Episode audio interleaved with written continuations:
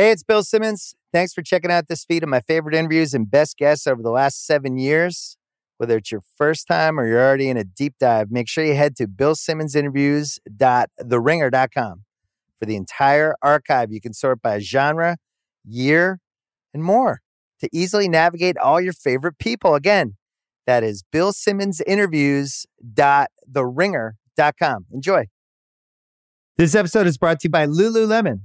Guys, if you're ready for a new pair of pants, try one of Lululemon's ABC pants. They're made to make you look and feel good. And there's lots of different styles to choose from. My favorite, because I walk around LA every day, I like the joggers. I'm not jogging, I'm just walking fast. But if you're working out, I would try them out. And if you want something a little sleek, maybe business like, maybe try the ABC Slim Fit trouser. But I am a joggers guy. I just, once COVID happened, I was just like, I'm, I want to wear jogging pants and joggers and all kinds of soft pants as much as I possibly can, especially when I'm working out. Ultra comfortable and versatile. ABC pants are really in a league of their own. Buy a pair right now at lululemon.com. This episode is brought to you by Lincoln and the all new 2024 Nautilus Hybrid. Featuring a customizable 48 inch panoramic display, available Revel audio system, and available perfect position front seats with active motion massage. Oh my God. The world isn't wide enough. Visit Lincoln.com to learn more. Some models, trims, and features may not be available or may be subject to change. Check with your local retailer for current information. Lincoln and Nautilus are trademarks of Ford or its affiliates.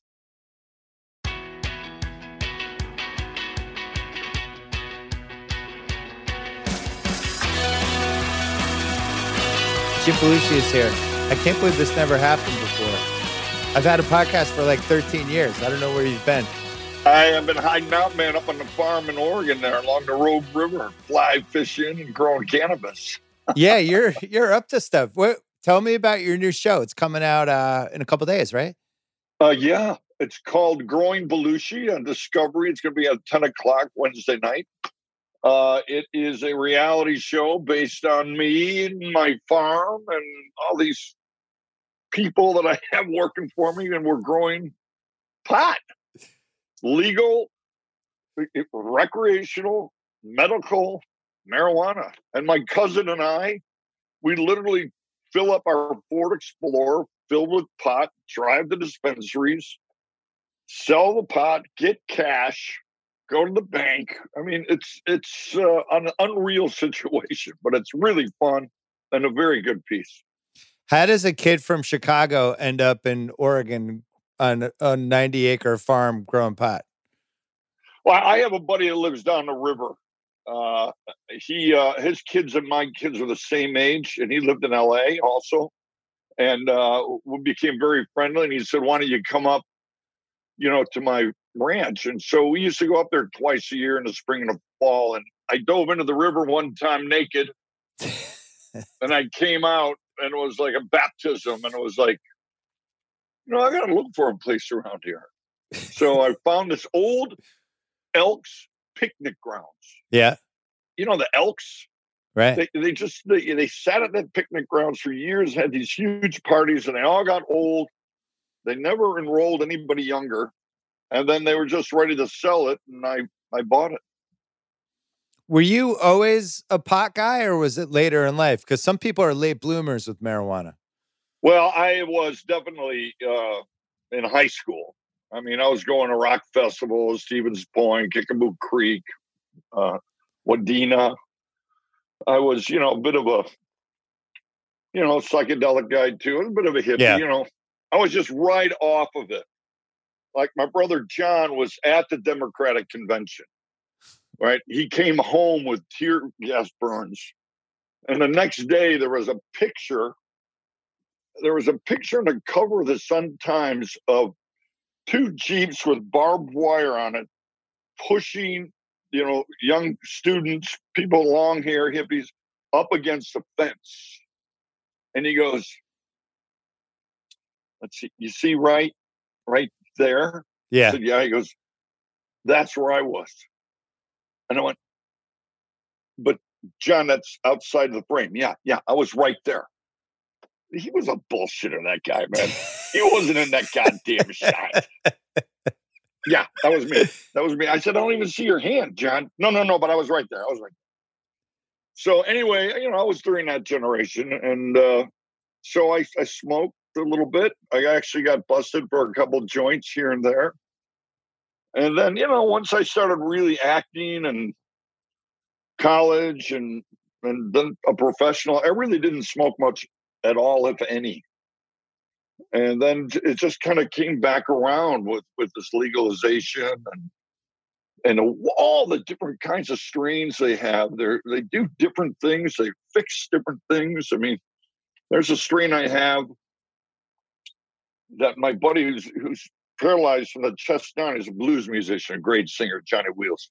Yeah, and a harmonica player. You know, his legs spasm, and he has no idea. So he likes uh, this chocolate hashberry have because he'll take a few hits in the morning, and all those nerves relax. So there's hmm. there's there's veterans that I've met with extreme PTSD that certain strains allow them to talk to their family, their children, and sleep. So there's some beautiful medical things that happen with cannabis that you know just changed my life. Actually, that gentleman was the one. I mean, I, I ran into him at a, a dispensary visit, and he looked at me as I was shaking hands, and I said, "Are you all right?" And he said, "You know, I've got. I was a veteran. I'm a veteran. I was a medic in Iraq for for too long, and I saw I saw things happen to human body that should no one should witness. And he said, I have triple PTSD, they tell me. And I won't take the pills. But I can't talk to my wife or children. I can't sleep. And your Black Diamond OG is the only thing that allows that to happen. Wow. And then he teared up and he hugged me. And I said, Hey, man, I didn't make this stuff. And he said, No, but you're the steward. Yeah. And that was the point that it really changed for me personally. And it's become much more of a mission of uh, healing advocacy. Like I'm part of this Last Prisoners Project, which is, uh, you know, we're trying to get out all the prisoners that have been for years and decades for minor possession, ruined their lives, collapsed their families. It's legal. We're making money on it. And there's guys still in prison for being caught with three pounds of weed, you know. So I advocate too. I'm very medical, but it's also joyful. It's fun. You know, people feel good. Have you followed how cannabis is playing out in professional sports? With especially with football and basketball. No, and... I, I I think the last thing was was that they're not going to test for it anymore in national football, right? Yeah, but it took a while to get there, and there were well, guys who were doing uh, it know, every day. Friends with I was friends with Steve McMichael during the you know the Super Bowl years in Chicago. Yeah, and you know he was a tackle. They're taking a banging man. His neck, you know, he had he had pains, and for him, the cannabis helped him. Yeah, but then he would have to go off for 90 days before summer in order to clean out for 60 days, 30 days, 30 days. And it really is a benefit to these athletes. And I'm really glad the NFL is starting to wake up.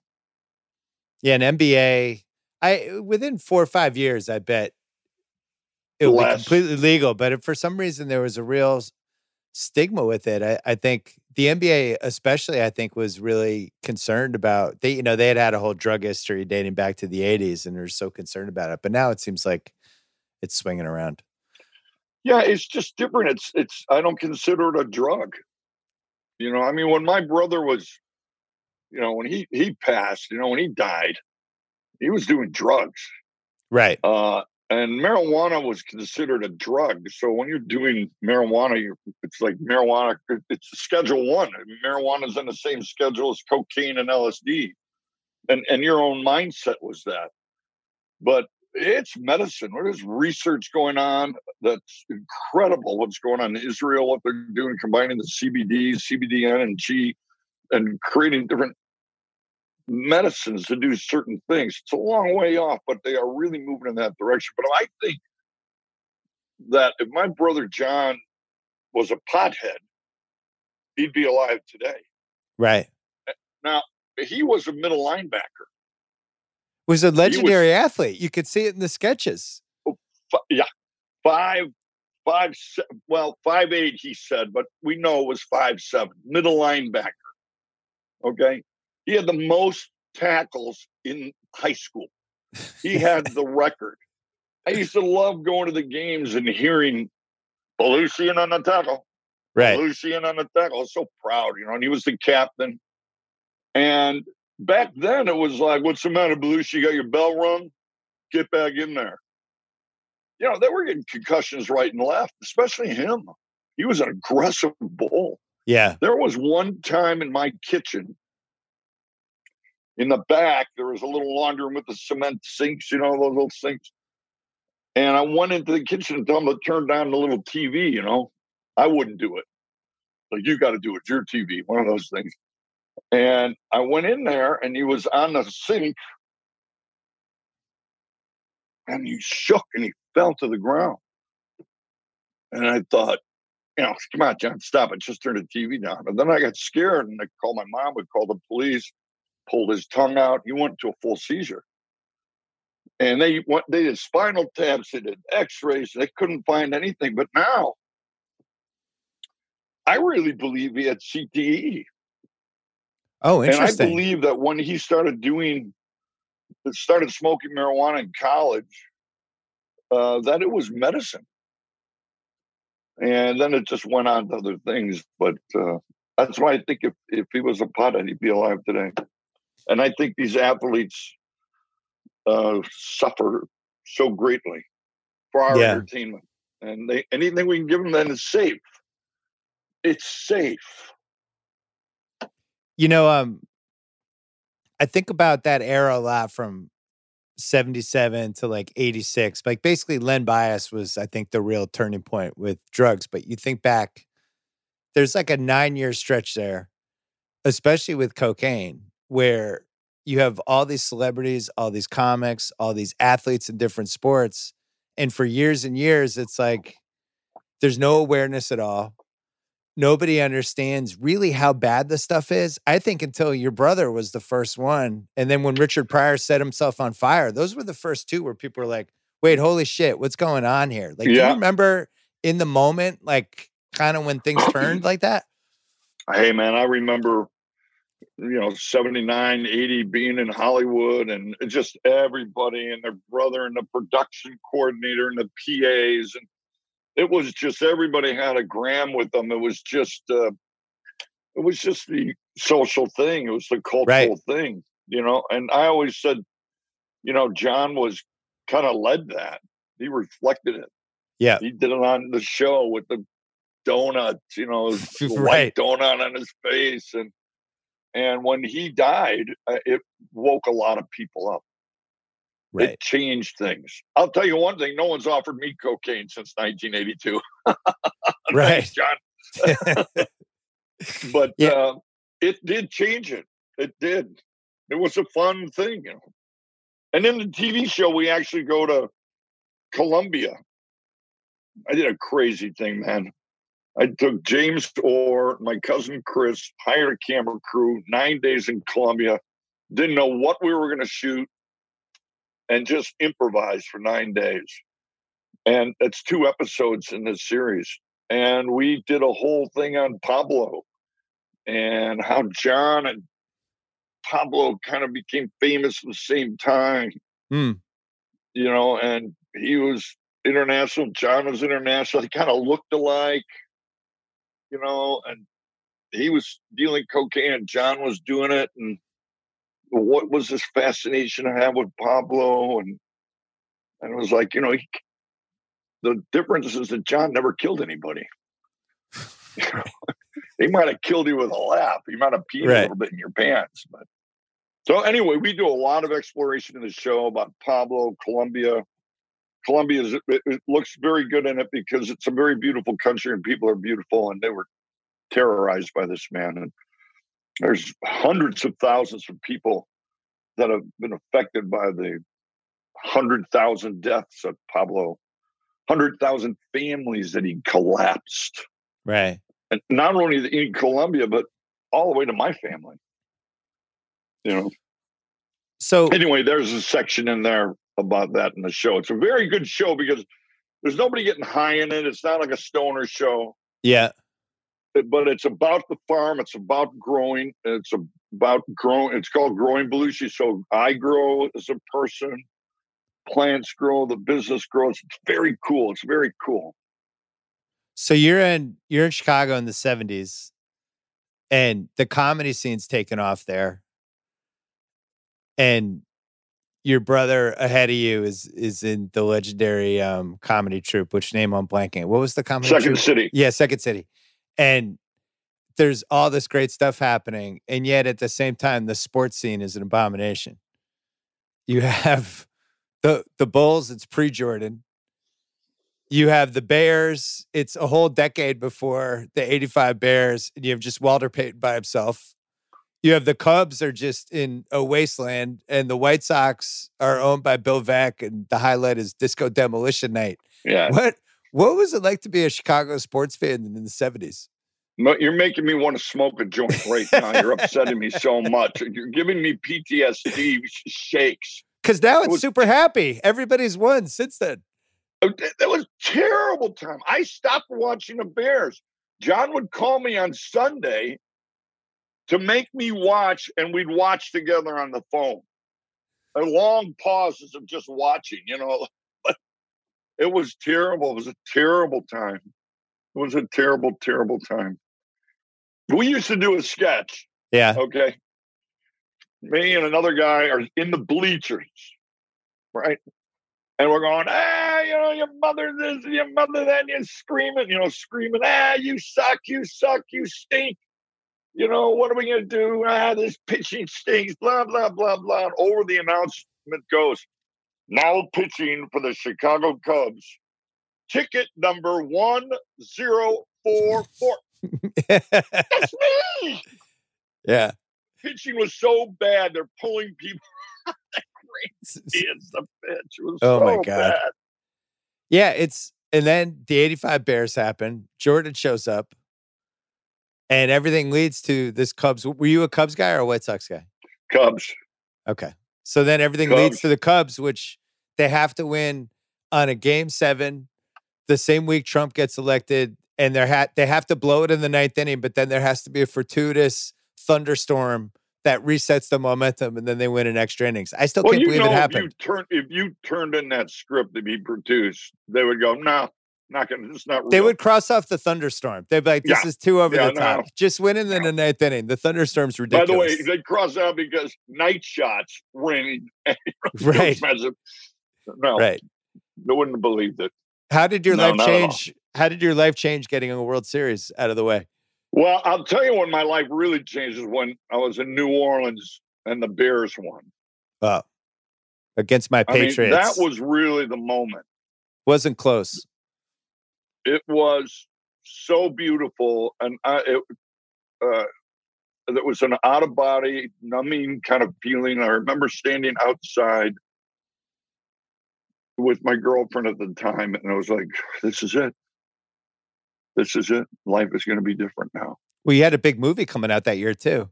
That, that was, was like your breakout movie. Became, that was the year I moved to Los Angeles. That was the year About Last Night opened, Salvador opened that was the year my career took off when I became a multimillionaire. And, uh, and I still have been waiting for the Bears to win another Super Bowl for another kind of reinvention. were, were you thinking of your brother when they won? Because he would have gone nuts, yeah. right? I call him on the phone. You know, it, like, hey, you know, what would have happened to him in New Orleans on the day the on the night the Bears won the Super Bowl? What? Your your With brother John? being in New Orleans. Oh, I have no idea. I, I, I, can't even fathom it. the city would have closed down. I had uh we I had were Rob- Butkus fans. Oh. Well, John was a middle linebacker, you know, yeah. so you know, Butkus was our always to this day. I mean, there's Gale Sayers and, and Sweetness, but Butkus was our our bloodline, you know, our he was the man. This episode is brought to you by Lululemon. Guys, if you're ready for a new pair of pants, try one of Lululemon's ABC pants. They're made to make you look and feel good. and there's lots of different styles to choose from. My favorite, because I walk around LA every day, I like the joggers. I'm not jogging, I'm just walking fast. But if you're working out, I would try them out. And if you want something a little sleek, maybe business like, maybe try the ABC Slim Fit trouser. But I am a joggers guy. I just, once COVID happened, I was just like, I'm, I want to wear jogging pants and joggers and all kinds of soft pants as much as I possibly can, especially when I'm working out. Ultra comfortable and versatile. ABC pants are really in a league of their own. Buy a pair right now at lululemon.com. This episode is brought to you by Lululemon. Guys, if you're ready for a new pair of pants, try one of Lululemon's ABC pants. They're made to make you look and feel good. And there's lots of different styles to choose from. My favorite, because I walk around LA every day, I like the joggers. I'm not jogging, I'm just walking fast. But if you're working out, I would try them out. And if you want something a little sleek, maybe business like, maybe try the ABC Slim Fit trouser. But I am a joggers guy. I just, once COVID happened, I was just like, I'm, I want to wear jogging pants and joggers and all kinds of soft pants as much as I possibly can, especially when I'm working out. Ultra comfortable and versatile. ABC pants are really in a league of their own. Buy a pair right now at lululemon.com. This episode is brought to you by Lincoln and the all new 2024 Nautilus Hybrid featuring a customizable 48 inch panoramic display, available Revel audio system, and available perfect position front seats with active motion massage. Oh my God. The world isn't wide enough. Visit Lincoln.com to learn more. Some models, trims, and features may not be available or may be subject to change. Check with your local retailer for current information. Lincoln and Nautilus are trademarks of Ford or its affiliates. I had uh I had Rob Lowe on the podcast last month, and we oh, were yeah, just I know Robert Wood. yeah, Yeah, yeah, yeah. We were going through. I basically was like, we're just staying in the '80s because I'm a child Oh. of the '80s, and I'm like, we're just going through every '80s movie, and you tell a story about each one. And then we got to about last night, and we both agreed, like, first of all, kind of paves the way for 40 years of rom coms, right? It's this, it's a romantic comedy that has the relationship fall apart, get back together. It's got the crazy best friend for the guy and the crazy best friend for the girl. All of these recipes are in place that then when Harry Met Sally happens, and then all of a sudden rom coms are in. But about last night was like basically the first one, right? Wow, I love hearing that. How about you. that? Yeah. Uh, although there is one little scene in there for a little note there where Rob is wearing uh, a t shirt that said no lights in Wrigley Field.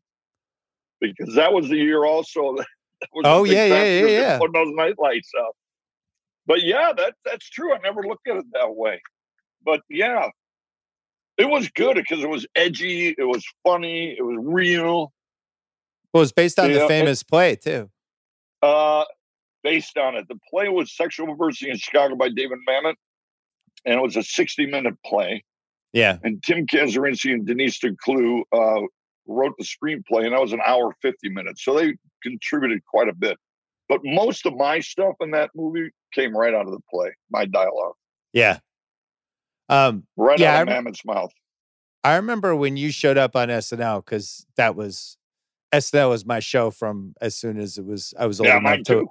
Watch it, you know, and Yeah. that's how your brother, you know, because they used to show on NBC, they used to show the greatest hit shows at like 10 o'clock. And that was the first in like 78, 79. And I'm like, who are these guys? And then just immediately all of the guys became idols. Um, but then by the time you showed up, and it was basically Eddie's show, yeah. and you you kind of overlapped with that a little bit, right? You were on the same. Was that the year that he taped all his stuff ahead of time and then was out yeah, halfway the, through? Yeah, the first scene I did was a, uh, the Gumby scene, uh, and it was a pre-tape. He, he would pre-tape like ten scenes in a day, so he could do Trading Places, Right, which I also did Trading Places. right, right, right. Um, yeah, um, yeah. It was Eddie and Joe Piscopo were really the kind of running it. They kind of kept that show alive during the Jean Doumanian years. It almost died that show, right. and then the next year they left. And Well, that was um, the All Star cast the year after. yeah. Marty Short, Chris. That that that season was excellent. Well, you know, You got to uh, play the Dick- chess coach. Dick Ebersol was a very smart man, Yeah, and he went out and bought the Yankees. You know, he went out and bought some stars. it wasn't like guys coming right from the Midwest, second city, and uh, you know, growing. He bought pros. Billy Crystal, Christopher Guest, Marty was a pro at that point. Uh, Harry Shearer had been around since the early days. You know, so he was smart. He did a good job, Dick. Well, especially when Eddie left, because you have that first 10 years. I think Chevy Chase, then your brother and Aykroyd together, and then Eddie were like the the three times people just almost became too famous for the show. It was they like their opportunities and the amount of money you could make in LA. It just could you couldn't compare Yeah. it after a while. Yeah, And it's like Eddie was definitely basketball in- in high school and jumping ship and going right, Right. to the NBA. right. Yeah, and then uh, John did four years, and I remember going, "Where you go? Where you go? What are you doing, man? What are you doing? You can't quit." And he said, "You know, Jimmy, it's like high school, right. freshman, sophomore, junior, senior year, and you got to go." Okay, Well, that's what he did. I mean, the thing now with with him and I don't know if we'll ever see this again is somebody who has the number one movie, they're on the number one TV show, and they have the number one music album at the same time. There's no way that will happen again. I don't. I, I don't see. I don't see a scenario where that can happen. I think it's like impossible. Prince, he didn't have a TV show, but he had a No, it was be like if Prince was also on SNL. Yeah. um, yeah, no, that was a, a it was a magical time. It was good to be the little brother. I was really having a good time. It was beautiful. Well, and then Eddie had he's on SNL, but then he has the number one movie in the in the country twice, and that was also impressive. But I think, you know, as the show evolved, Yeah, but he had a comedy album too, Raw. I think that was true. well. You know, it was uh, yeah, it was delirious. Yeah, Hmm. yeah. So maybe he came close to that too. Um, Yeah. you didn't. I thought you didn't love being on the show though, right? You kind of like some pieces and not like other pieces. oh, I wasn't mature enough for the pressure. It was, you know, Yeah, it was wild pressure. Uh, you know, I'm I'm a guy who wears my emotions on his sleeve. I'm not really that smart. Um, Dick Ebersol just saved me. I was having a hard time. Uh, you know, you do something live, and that's it. I mean, where you are in that moment and that day is is where you're going to be forever, and it, it's there's a lot of pressure. I I would say it was the hardest thing I've ever done. really. Uh, even even divorce was easier than SNL. But then then I got a little out of hand, I got to say. And Dick Ebersol fired me, and I basically begged for my job back. And he had to sit down with me. He straightened my ass out, and I had the best semester. I was there two years, soft, you know, John, freshman, you know, sophomore year, second semester, I was got it. And then we didn't do any more than that. I mean, some of those guys have done the show for eight years, 10 years, 15 Right. years. It takes a while to learn the rhythm, the pace, the style. You know, it's it, it takes a while. And I was just getting it. But I, I, I owe a lot to Dick Ebersol. He was uh he was tough with me and you know he was great Well, you had, I mean, you had additional pressure because you're, you were at that point, you're Belushi's little brother, and now you're on the show, and that's uh, probably the only time But a that situation like that's happened. because it was something i lived with you know i mean Yeah. uh, I, I you know it, it was funny because at second city Brian Doyle-Murray was on stage with my brother john Yeah, and i used to go see the show all the time and there was a little place called willoughby's in piper's alley that they used to go and have beers afterwards and there's billy murray and billy was in a touring company. They only had one touring company back then it was small. And i looked at billy and i was like how do you do it man? How, how can you how can you be here when your older brother is on the resident stage? And he goes just do it. And he gave me the freedom. Yeah, permission. And so I went to Second City. And then John even said, Why would you want to do Saturday Night Live? We captured the hearts of America. No one's going to be able to capture the hearts of America. I said, John, because you guys created a linkage from Second City, the stage to television. It's every every improvisational actor wants to be in that show. I said, I know you're my brother, but I'm an actor. So to me, it didn't bother me. Yeah. Um, because I've been compared and, and I'm cool with it, you know. Did you do you remember watching the first episode in 1975 yes. and like did you know right away this was going to change comedy? No. I didn't know. Got a sense of it pretty quickly when you know on campus uh everything shut down at 10:30 at night in Illinois and uh we were there were houses filled with 14 15 people around a TV watching the show. Right. It was event there's been a couple really good SNL books, and it's really crazy how famous that show was when you think about like now, like right, like 30 million people on a Saturday night. You think like now that's basically the Super Bowl, and that's it for for a TV audience because it's so splintered. We have hundreds of channels, we have yeah. streaming, we have the internet. But back then, it was like even that first year, they those they became overnight superstars, and nobody knew who the fuck they were a week before the show went on the air. You know, I, I don't think there's ever been anything like that. Yeah, well, they were right there, man. They they were leading the generation, the baby boomer generation. They were leading the resentment and the angst that that generation had from the '60s. I mean, you know, John was always leading that because when he did Second City was the first time they actually did social comedy opposed to right. political comedy. You know, they were imitating, he was imitating hippies and fathers of hippies and Mayor Daley. And then he did Lemmings, which was uh, a great satire on Woodstock, their yeah. generation. And then Lemmings, and uh, then the Lampoon Show, and then Lampoon Radio Hour, then Saturday Night Live. I mean, he was always mirroring mirroring what was going on him and that generation. And so when people watched it, it was like, plus they had the skill of how to deliver a joke. right, right, right. Well, you think now, you think like that whole comedy generation comes out of all the shit that happened in the 60s in the yeah. Vietnam War, right? And this yes. this really painful time for America. And I wonder in 2020, I wonder if this next decade that's coming will something similar happen with comedy coming out Absolutely. of all the pain we're in now? Absolutely. Yeah, I hope so. Absolutely. How can you not comment on what we're feeling right now? What's going on in the world? What's showing up around us? That's where you know that's where the good comedy comes from. I mean, there's great comedy that's silly and goofy and fun too, but the you know the edgier stuff.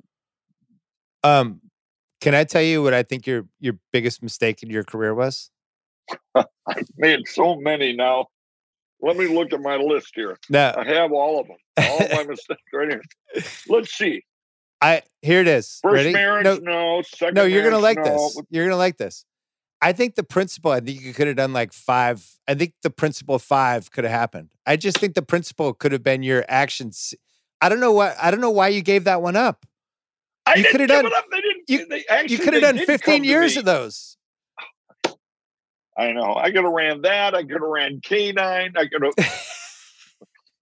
that could have been your death wish. You could have been the Bronson of the principal. just you just keep taking over new high schools, and so I'm here people, to clean up this high school. For the people listening, uh, Mr. Belushi made a movie called The Principal in 1987, which is a classic. And it's like you're a principal this school is out of control. It's being run by bad people, drug dealers, and you just go to war with them. Yeah. And, and there's with crazy baseball bat. Yeah, and you have a baseball bat. And it was like, this is a great idea. Make more of these. I don't know. oh, I'd like to see it now because now I'm going into I'd go into straight in a remote high school. There's nobody there. I got to do it all through the internet. Yeah, the pandemic. You're yeah. just on Zoom threatening people. Stay in school because I I think they made another one, but I think Tom Berenger was the principal. Yes, right? yes. Yeah, fuck yes. that guy. He it should have been you. No, they should have done like six of them. Actor, man. Did you see him in Platoon? No, he's a great actor, but that you were the principal. Nobody else could be the he principal. He was the substitute. Oh, was he the substitute? I think it was substitute. No, I think you're right. But they basically ripped off the principal. Yeah. So I mean, it was Blackboard Jungle. I mean, you know, we all rip off everything. you know. when did you realize um I'll just do these TV series, these sitcoms, and this is a great life, and I have a steady day every day, and because you were you were in on that pretty early in the '90s, you figured it out. No, the sitcom was 2001. 2001, whatever. Yeah, we opened uh, on October 5th, right after 9/11. It was a, it was a time that people wanted family again, and a family Yeah. sitcom kind of was a rebirth. And um, that was a great gig, man. That was eight years of 30 minutes from my house, seeing my kids be raised, and eating dinner with them, and taking them to school, and bringing them to the set. Larry Joe Campbell and Kimberly Williams and Courtney, they were like brothers and sisters. It was love. It was fun. Everybody who's ever had a sitcom job makes it seem like it's like the greatest thing ever. It is. It's the greatest gig ever. It 'Cause you really get is. to have a normal life. TV. Yeah, you get to have a normal Oh, yeah. life. You can have a lot. I mean, I remember talking to John Goodman a long time ago. He goes, Jim, we got it down to a three day week. right. And then I, I was like, wow, because I worked my ass off for five days to get that script in order and ready and work on new gags. But after about three years, we could have done a, we actually did do a three day week, but Larry Joe Campbell and I, we liked the work. So we'd come in on Monday and Tuesday anyway and work on gags, physical gags, and help with the writers. And, but yeah. And the last season, I think Courtney came in on Friday Wow, before taping. that's the life. When did Yeah, when I did you and Aykroyd become close? You know, after John died, I mean, I've always known Danny, but after John died, uh, Danny and John Candy, uh,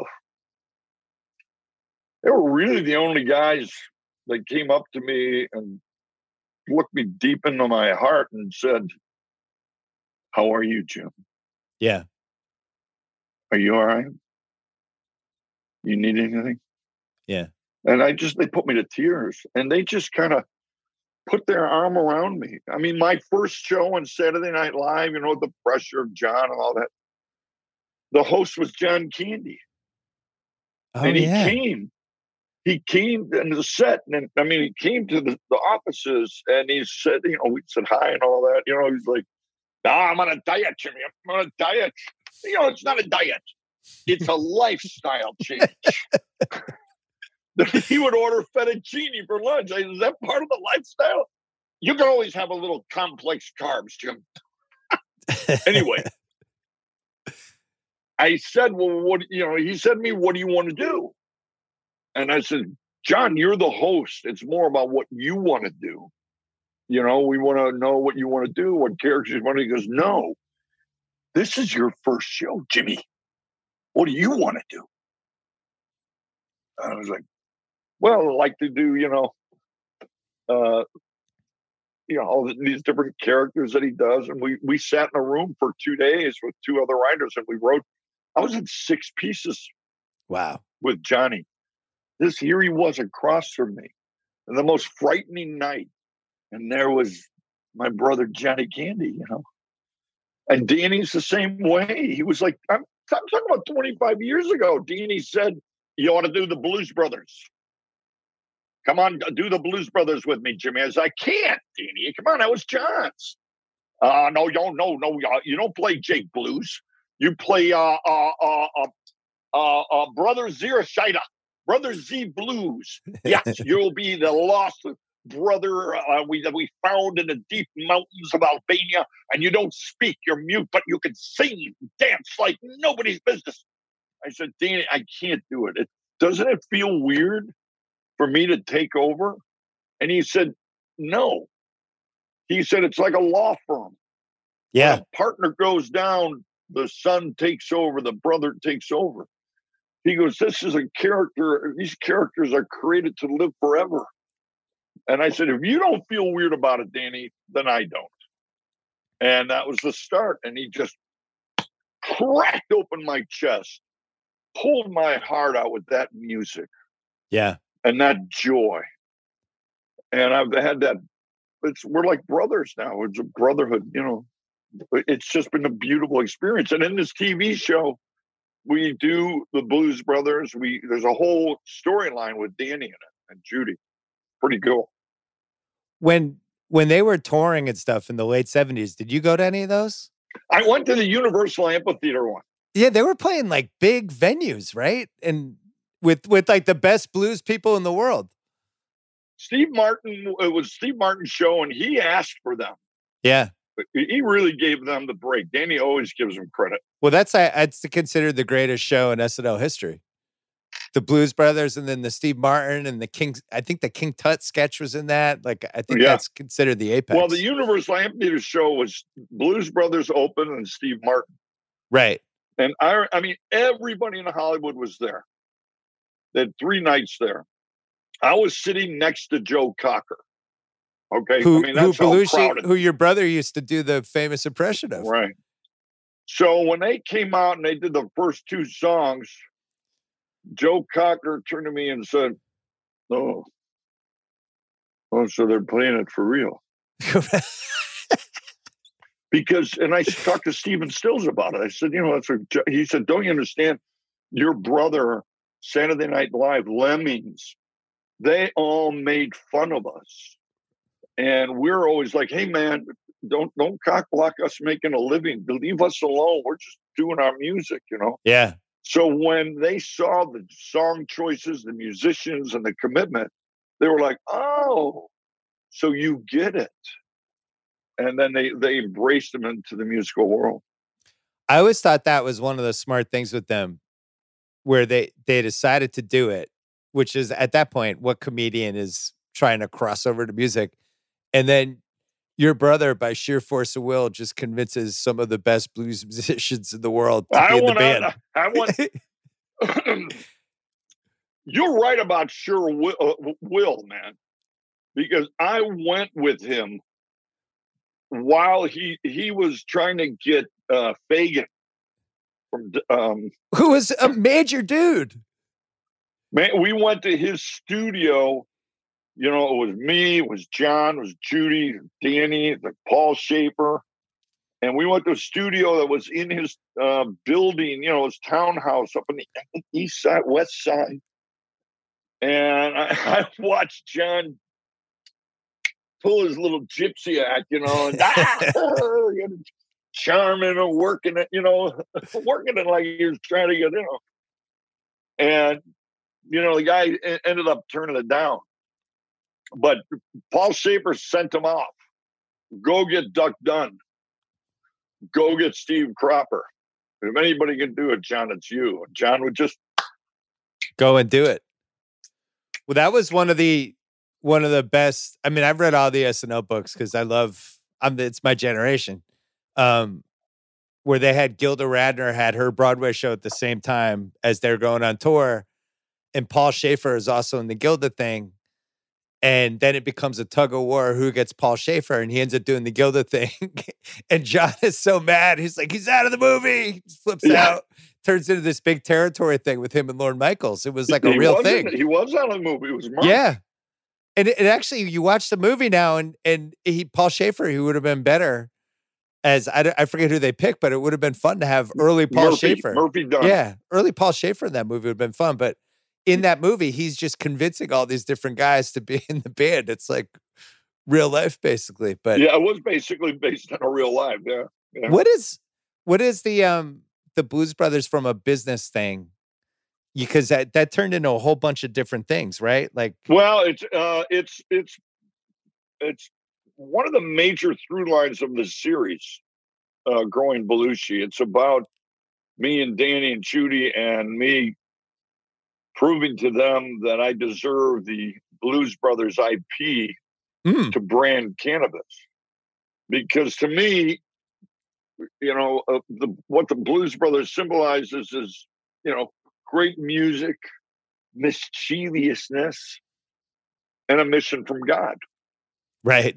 And I think cannabis has all three of that. You know, the- the fun, the joy around it, the music, I mean, Live Nation, Michael Rapino. Michael Rapino is one of the great men of, in my life, and Danny's. Michael Rapino, on an eight-minute pitch, shook my hand and gave us a couple million dollars to shoot this show. So he's Wow. just he's a beautiful man. But you know, the mission from God is also the medicine and the healing power. So it the brand itself sits on cannabis very well. So that's one of the business things that we're doing. Well, it's interesting. 40th anniversary of that movie in June, which I couldn't believe because, Well, we were going to do a whole thing in Chicago, and you know, oh, yeah.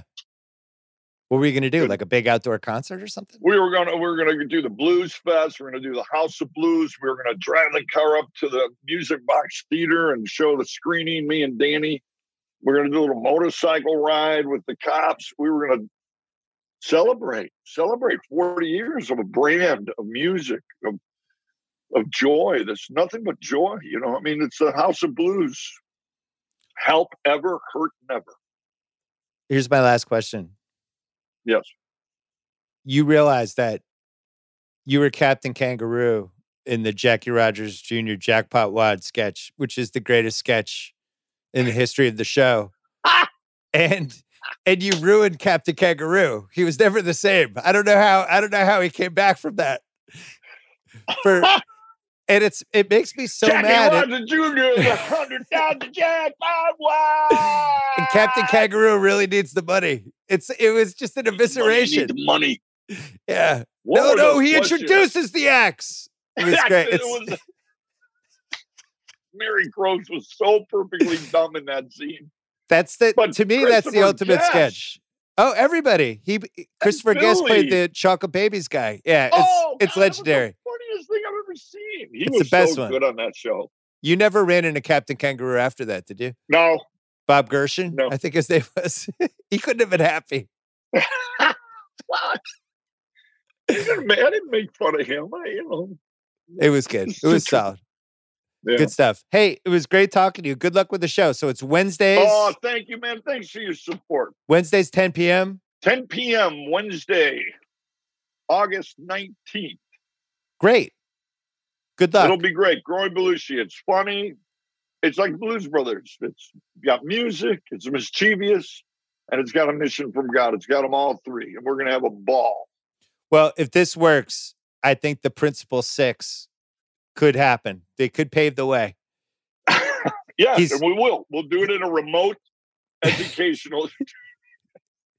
It's a pandemic. They can only hire retired principals, but he's still going to lay down the law in an empty oh, there'll school. be scenes where your face will come on just like this.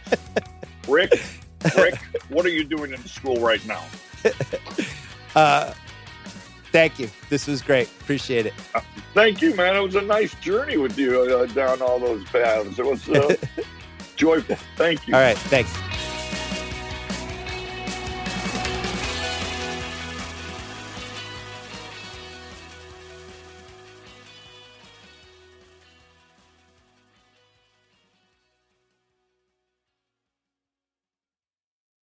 This episode is brought to you by Empower. You got money questions like Can I retire early? What are my best savings options? Can I afford to pay for my kids' education? Luckily, Empower has all the answers. With Empower's real time dashboard and real live conversations, you get clarity on your real life financial goals. So join 18 million Americans and empower what's next. Start today at empower.com. Tap the banner or visit this episode's page to learn more. Sponsored by Empower, not an endorsement or statement of satisfaction by a client.